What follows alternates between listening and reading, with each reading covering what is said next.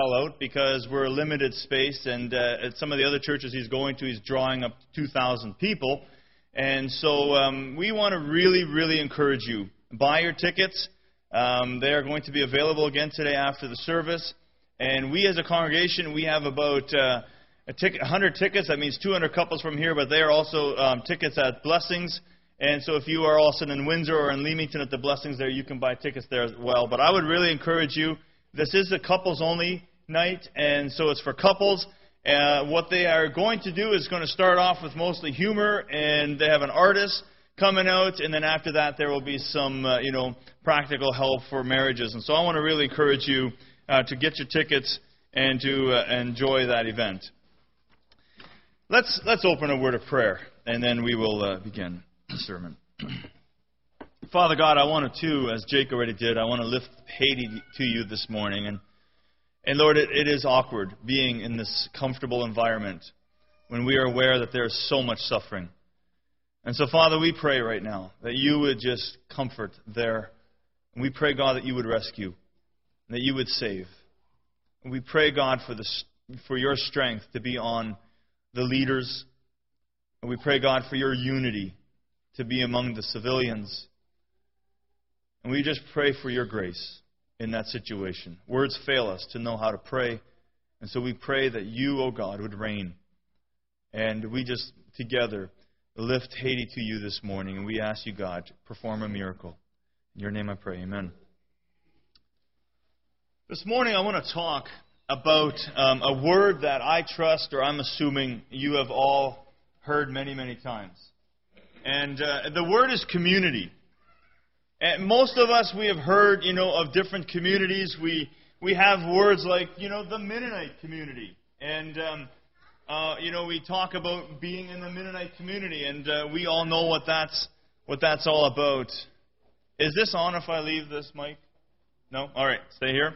Um, and so one of the one of the words that we often hear about is, is you know being a Mennonite community. Um, we talk about being a community church. And these are, you know, these are different words that are out there, different ways of using this word. And, and what I want to look at this morning is just how can we use, or how does this word community fit into for us? How, how are we going to live out being a community? I went to a, a person's blog, and I have like a list of blogs that I visit quite frequently. And, and this guy's uh, Mark uh, that's just what we call him. And he had this blog out, and in that blog he had these two pictures. And I'll just ask Dan to show the first one.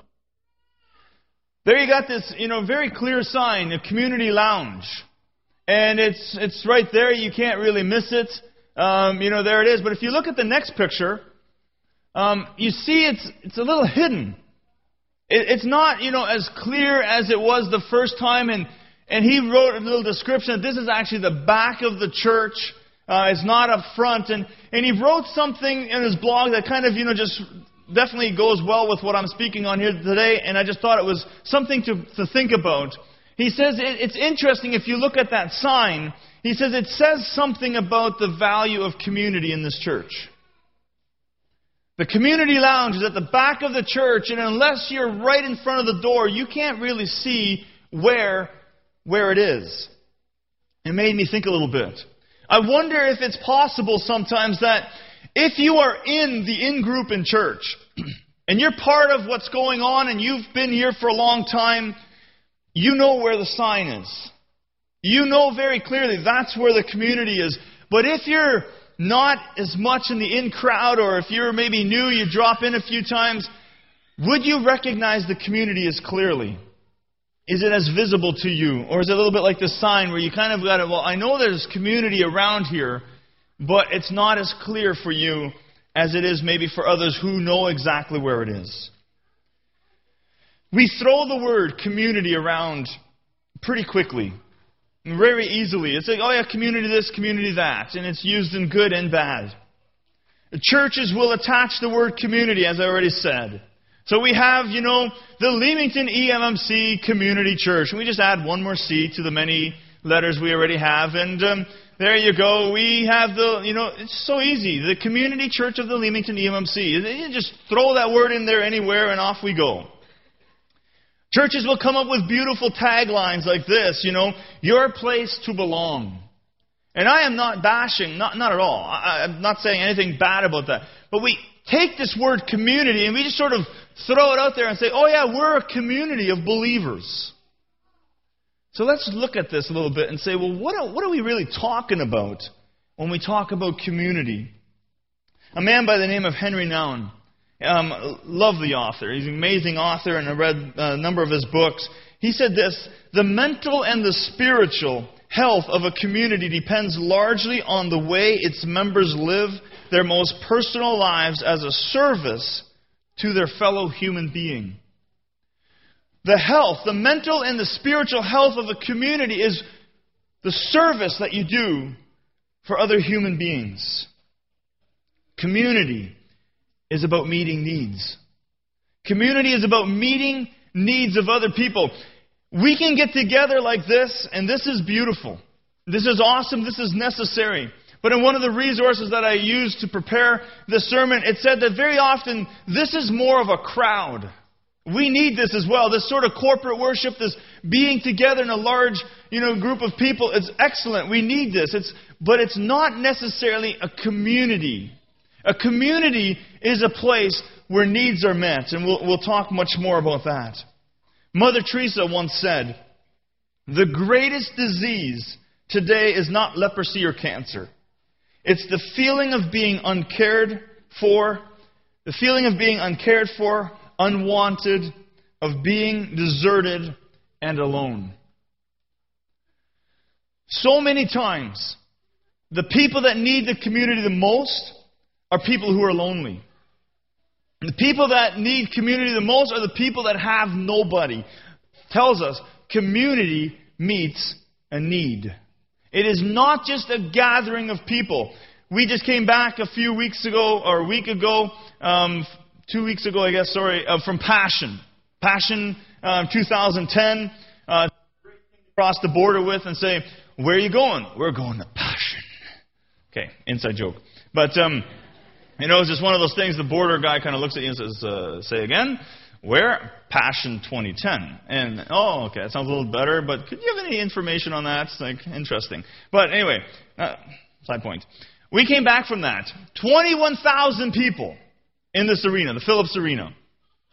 If you were there, it's phenomenal. Absolutely phenomenal. Um, they had, you know, the singing and the speakers and just the different things that they did. You're in that environment and you are just blown away. You know, they got more um, equipment than you know we I think we would ever need in this place, definitely need in this place, and you are just blown away by the sheer volume of sound and the environment that you're in. Now, what happens though is you're there, 21,000 people singing like crazy, listening to speakers, but it's possible to be there with 21,000 people and be completely alone. It's possible to be in this room today with 400 some people and feel completely alone. Just because you gather in a large number does not mean that you have a community. I want to read to you from, uh, from this book by uh, from um, Henry Nouwen. He, um, he's writing about it. It's uh, Tuesday, December 31st. I don't know the year. And it's his journal. This whole book is just his journals and beautiful, uh, lovely reading. But he wants to go to, to church service for New Year's Eve. And so he's with some family, and he's like, you know, let's go to church. Let's bring in the new year at church. Let's head off to church, and we'll go to church, and this is something they do. And nobody in his family wants to go. So finally, his six year old niece is willing to go with him. And so they go off to church. And he says he's disappointed in how few people came out. It was really just him and his niece and, and, and the priest and a few other people. And then he wrote this at the end of that. He says, The event that followed was pleasant and friendly, with a splendid dinner, good conversation, champagne to welcome the new year. No prayers, no scripture readings as in the past.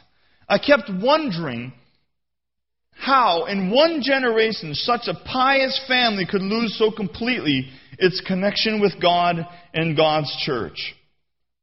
It's hard for me to celebrate with my whole being when there is so little to celebrate. then he adds this line I feel lonely while being so close to those who are dear to me. Here's a guy who is surrounded by people, and he's now back with his family, and they're having a dinner, and somehow there's nothing that they have in common. His desire is to, to live for God. His desire is to worship God, to go to church, and to, to engage with God and His family. Let's have a nice dinner. Let's have a nice time together. And here he is, feeling completely alone. Anybody know what this is? Anybody know what this is? Oh, oh, you, you? Okay, go ahead. What's this? It's a Lego brick. Who's all heard of Legos? I brought the smallest one I could find, possibly find so no one could see it. But um, this is a Lego. It's got the Lego brand on it. Inside it has the actual serial number 226. So if you'd ever, you know, lose this and you desperately needed this piece, you could call Lego up, give them the number 226, and they will ship this little thing to you. Now, parents and kids, if it was Christmas and uh, you decided to buy your kids a Lego. You wrap this thing all up, put a nice little bow on it, and you give it to them, and they, you know, they shred it open, and ta-da! One piece of Lego. How thrilled would your kids be? Okay, kids, would that be your best Christmas present ever? No. Has anybody ever received just a Lego piece?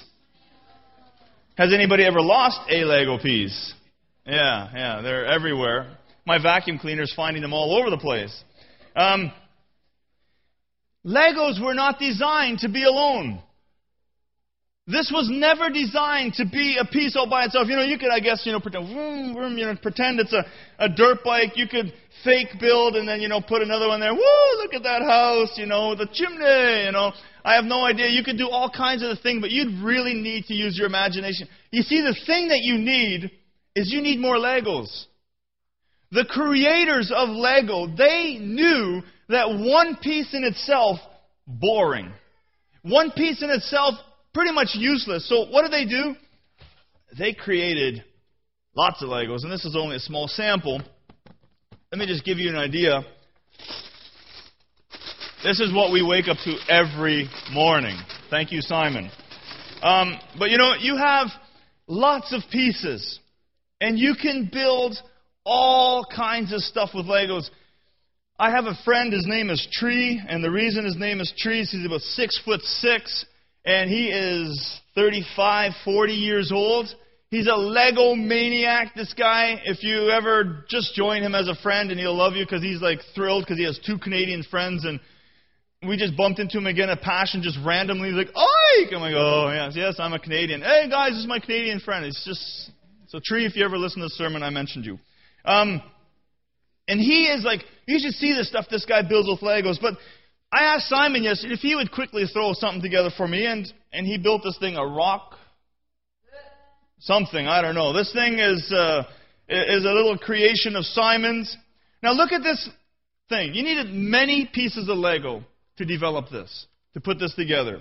It's got bombs and who knows all back there. I don't know what you're thinking, Simon, but anyway, um, little little. Dynamite, sorry, so different. Um, and then you got, you know, you got your one Lego or this. Now, kids, let me ask you, simple, quick. Which one would you rather get? This one? Oh, okay, uh, gladly. Probably this one, right? See, the weird thing with this one piece of Lego you can do all kinds of stuff with this. This little piece of Lego can go up top here. It could go all over the place. It could be inside. It could be on the bottom. Could be very, where it's very visible. It could be on the bottom where it's not seen at all. It could simply be a space filler. You know, you put it in here to, to build off of. The point is this Lego designed Legos to be used together. They did not design this. You don't buy this thing complete. That would also defeat the point. God designed you and I to fit together with others. God designed us for community. In Romans chapter 12, verses 4 to 5, it says this Just as each of us has one body with many members, and these members do not all function the same, or have the same function, so in Christ, we who are many form one body, and each member belongs to all the others. The creators of Lego, they knew that if they would just make one piece like this, sales would not exactly go through the roof. But they knew if they designed Lego just right, that all the pieces would fit together, they had, they had a, um, a huge success. If my understanding is correct, you can buy any piece of Lego and it will fit onto another piece of Lego. So, community. God designed you and I to live in community. He designed you and I not to be alone. See, community is not optional. God never designed humanity to, do, to make it on its own. He designed humanity so that we could join together. We call that the church. But we design, He designed us in order to be a community. I want you to turn in your Bibles, if you would, to, to Acts chapter 4, verse 32. And here's a description of community that we, that we often you know, refer to, or uh, uh you know, a, a picture of what the church should look like. And let me just read that for you. Acts chapter 4, verse 32, it says this All the believers were one in heart and mind. No one claimed that any of his possession was his own, but they shared everything they had. With great power, the apostles continued to testify to the resurrection of the Lord Jesus, and much grace was upon them all. There were no needy persons among them. For from time to time, those who owned land or houses sold them, brought the money from the sale, and put it at the apostles' feet. And it was distributed to anyone as he had need. Joseph, a Levite from Cyprus, whom the apostles called Barnabas, which means son of encouragement, sold a field he owned and brought the money and put it at the apostles' feet. This is often the script passages of Scripture that we look at and say, well, what should church look like? What should church, how should church function? This is very often the passage of Scripture we, we go to. And so I want to look at this a little bit and say, what does this teach us about community? What do we see in this passage that maybe helps us to understand how is community supposed to function and what is it? The first thing that we see, and I mentioned this already, is verse 30, 4, verse 32. And that is this community meets others' needs. Community meets others' needs. It says all the believers were one in heart and mind. No one claimed that any of his possession was his own, but they shared everything they had.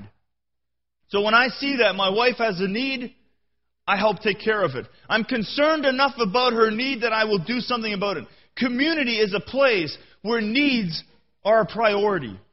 Community is a place not where we can just gather and it's like, oh, by the way, I have, I have a concern. Well, I, you know what? Save it. Save it. Grief. We're having a good time.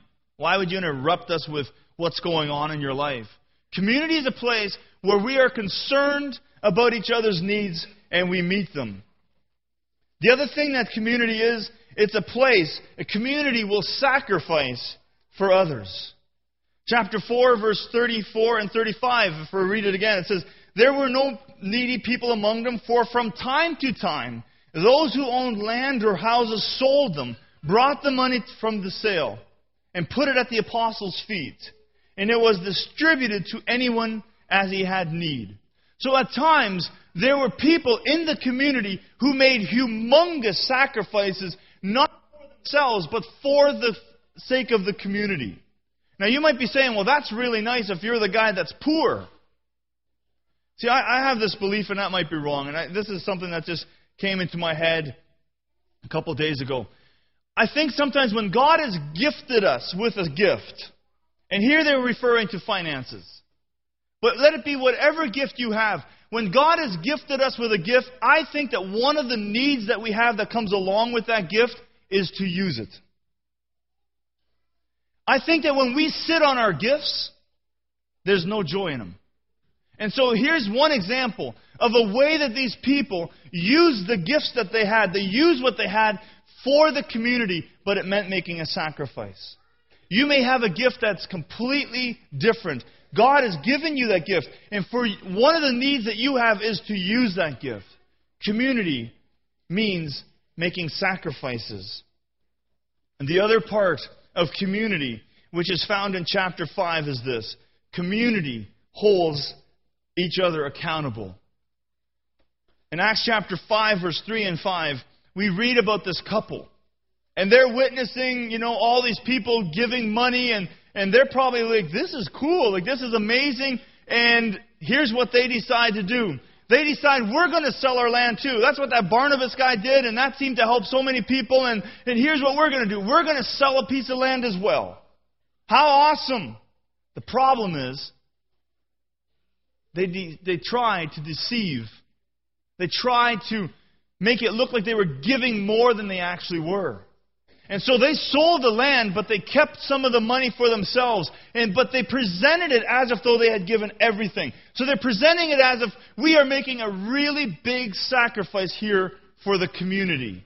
And listen to what Peter says. Peter then said, verses 3 Ananias, how is it that Satan has so filled your heart that you have lied to the Holy Spirit and have kept for yourself some of the money you received for the land? Didn't it belong to you before it was sold? And after it was sold, wasn't the money at your disposal?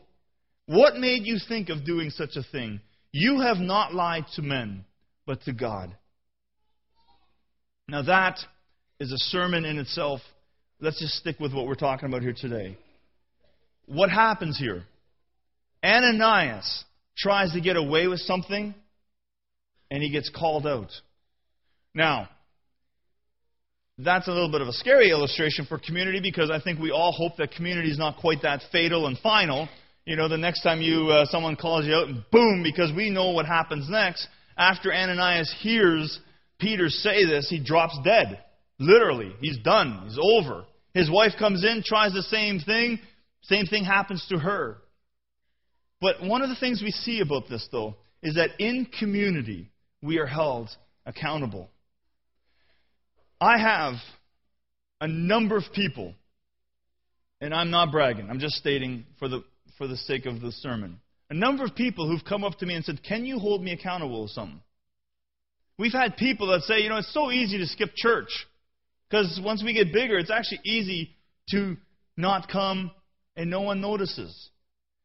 It's easy for someone to hurt or to be struggling with something and no one notices.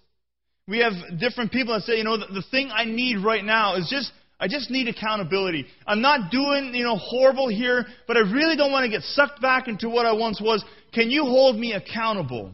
We don't necessarily like the idea of accountability, but I think if we're honest, there are times where we need it really bad. Community, one of the things that community will do is hold us accountable. Now, let me ask you these questions. And these are not guilt tripping kind of questions, just hopefully thought provoking questions. Something to think about this morning. Do you live in a community that is concerned about your needs? Do you live in a community that is concerned about your needs? Do you live in a community that is making sacrifices for you? And do you live in a community that is holding you accountable? In other words, do you have a group of people around you that make you a better person? Or is it just all fun? If you're not having fun, no point in getting together. Do you live in a community that is concerned about your needs, that will make sacrifices for you, and that will hold you accountable, all for the sake of making you a better person, making your relationship or helping you have a better relationship with Christ? Now let's flip that question around and ask it this way do you live in a community where you are concerned about others' needs? Do you live in a community where you are making sacrifices for other people? Do you live in a community where you are holding others accountable? We've been doing home renovations, and I feel like I have about a three inch coat of dust in my throat today, and it's and some of the other guys that were there yesterday. Um, Thank you for helping, and I hope you're still scratching away as well. But see, one of the things that happens is sometimes you need community there for you. And yesterday was just a beautiful example of that. Starts off in the morning, 8 a.m., there's me and one other guy there. And I didn't get permission to mention Dan, so I won't mention him by name. But, you know, no comments on the screen, please. 8 a.m., there's me and Dan. Working away, having a blast. I won't say the time, but shortly later, some other people showed up. 11 o'clock, Henry Wall shows up, you know, just pointing that out. Um, you know, second nap, I guess, in the morning. Just kidding. He shows up, and another person showed up, or another person was there before him, and then all of a sudden another person shows up, and another person shows up, and another person shows up. I think at one point we had seven people there. Why? To help me out. No other reason. We were not exactly having, woo, this is all great, you know. Throw some more insulation in the air, you know. Um, we were working, but they were all there helping me out, and I appreciate it like crazy. Sometimes community is for you. Sometimes community is all about you. Sometimes you have a need that needs to be met. Sometimes sacrifices need to be made for you. Sometimes accountability needs to happen for you. Friends, a healthy community, though, goes the other way. I've told every one of these people that has helped me out you ever need something, let me know. I want to help you as well. Community must go both ways. You cannot have a healthy community where only one person is the focal of all the energy. Community meets needs, it makes sacrifices for others, and it holds people accountable. Judy Fair, I asked her for permission to share this, and so I'm very thankful that she wrote this up for me and, and let me use this. This happened at Passion. And so she went with uh, um, three other girls and the guys that went, and, and here's what she wrote. About two weeks ago, I, got, I had an amazing chance to get to know some girls. I mean, I had known them all before, but not in the way that changed my life. We randomly sat down one night, the four of us, and just took time sharing all the stuff that is in our lives. It's so easy to rejoice in all the good that's in our life, but so difficult to share the pain. In the weirdest places, or in the weirdest place, God decided to do something for me and for me, it happened in a hotel elevator at 4 in the morning. Now I have something I have never thought I would find because I was too scared to share my sins with anyone. I have accountability partners. I was always too scared to share things in a big group of people, but somehow God opened up my heart and let me feel comfortable around a couple of people. These girls that I got to know so well in only three hours have become friends that I can turn to. It only took that one person to step up, step up and say something, and the others followed.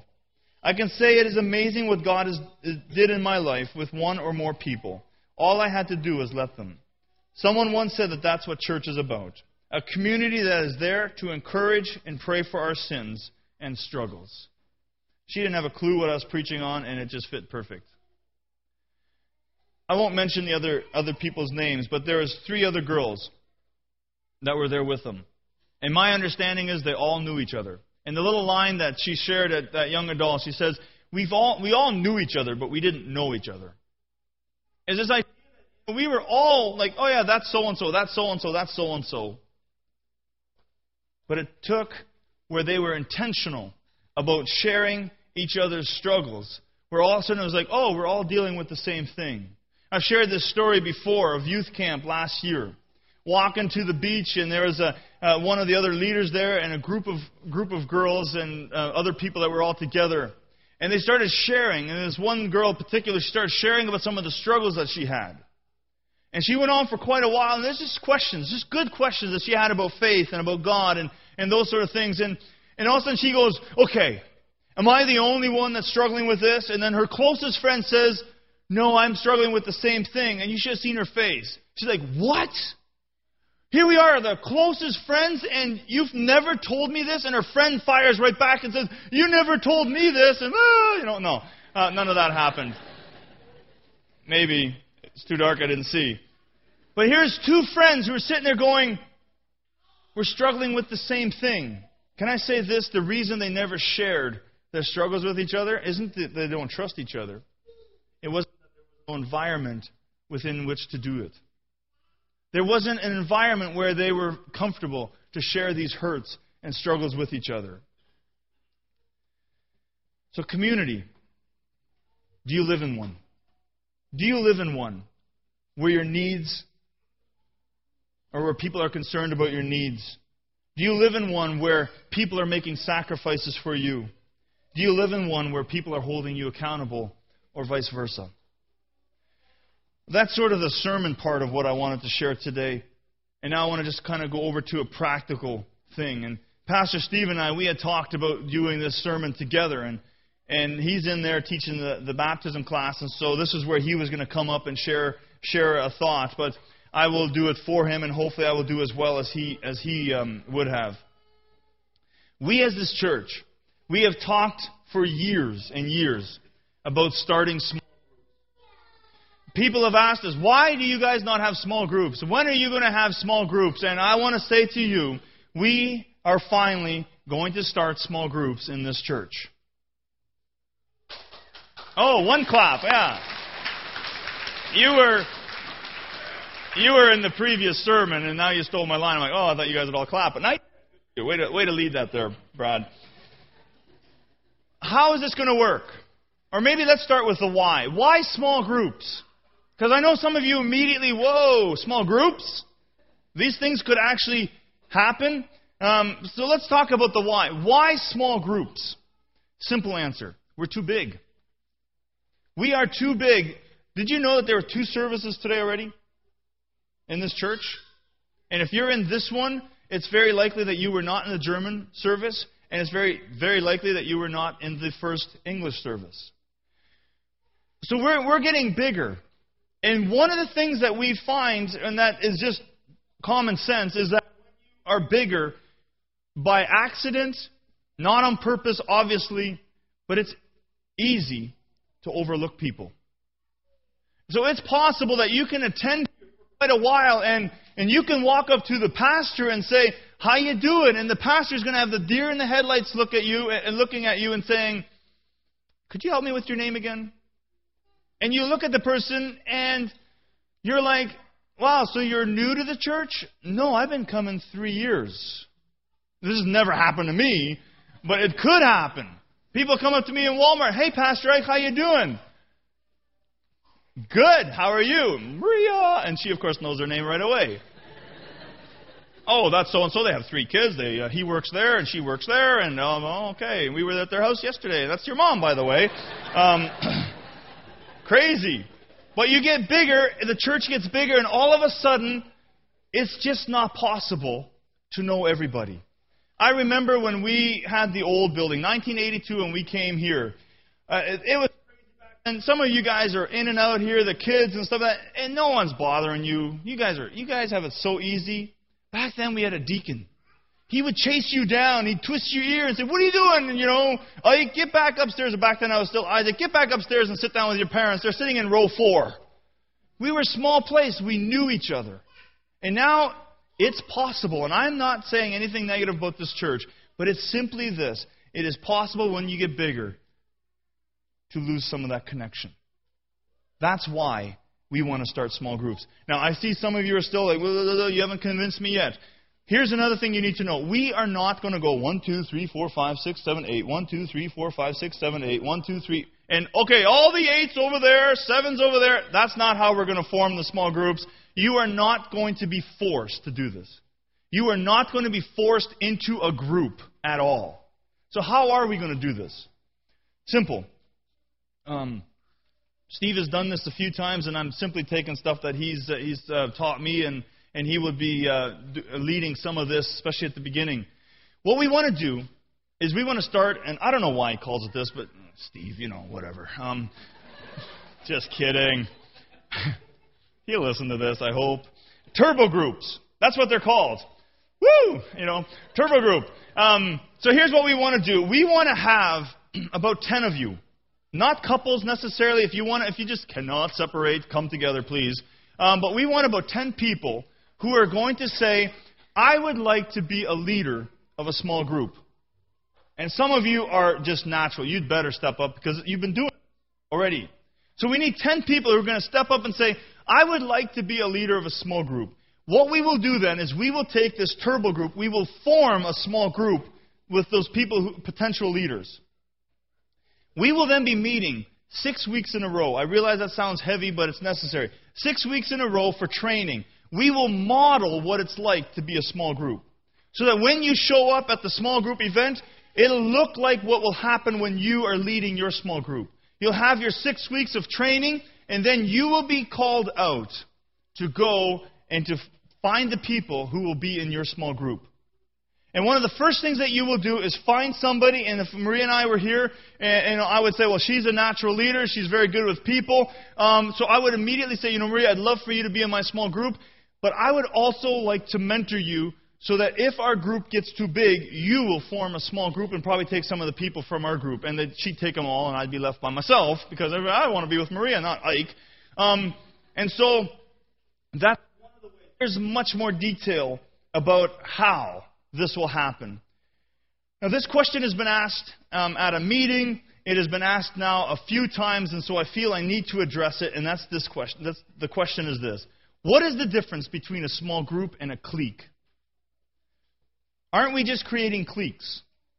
And uh, this is a valid question. Um, I know when we talked about in, in small groups within youth, it was one of the things that we often, often talked about. Why are we just putting cliques together? Here's the difference between small groups and cliques. Very simple. Cliques are exclusive. You join a clique, and then someone else comes around and says, "Hey, uh, how you guys doing?" And a clique will like, you know, you're not wearing pink, and you're not part of us, or you don't have a certain kind of clothes on, or you're not, you know, whatever, um, and you're not welcome to join that group. Small groups everybody's welcome. And so I want to just give a little thread out here. If you ever try to join a small group and they tell you you can't, you let me know, and I'll let Steve know, who's quite a bit bigger than me. And then we'll let all the other pastors know who are also all bigger than me, or stronger at least. And then we'll let John Dyke know, and we'll get all the elders, and we'll get the maintenance team, and we'll get everybody we can. And, you know, we'll go, we'll bring the women from the women's ministry too, right after a really nasty kitchen day, you know, where they're still ready to take it out on someone. And we will go make a visit to that small group leader and ask them this question What are you thinking?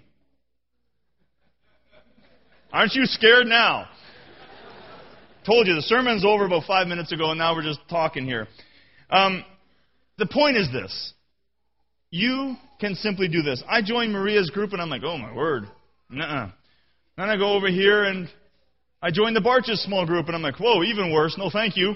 Um, and then I head over there and I join the Heinrichs group, and it's like, hey, look at that. They make the most amazing cinnamon buns. I'm here.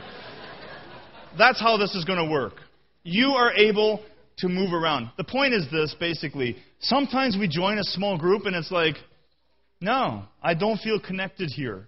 And it's something that we did with the youth as well. We, there was a little different because we would put kids into groups. And some kids would literally call me and say, I just don't fit in this group.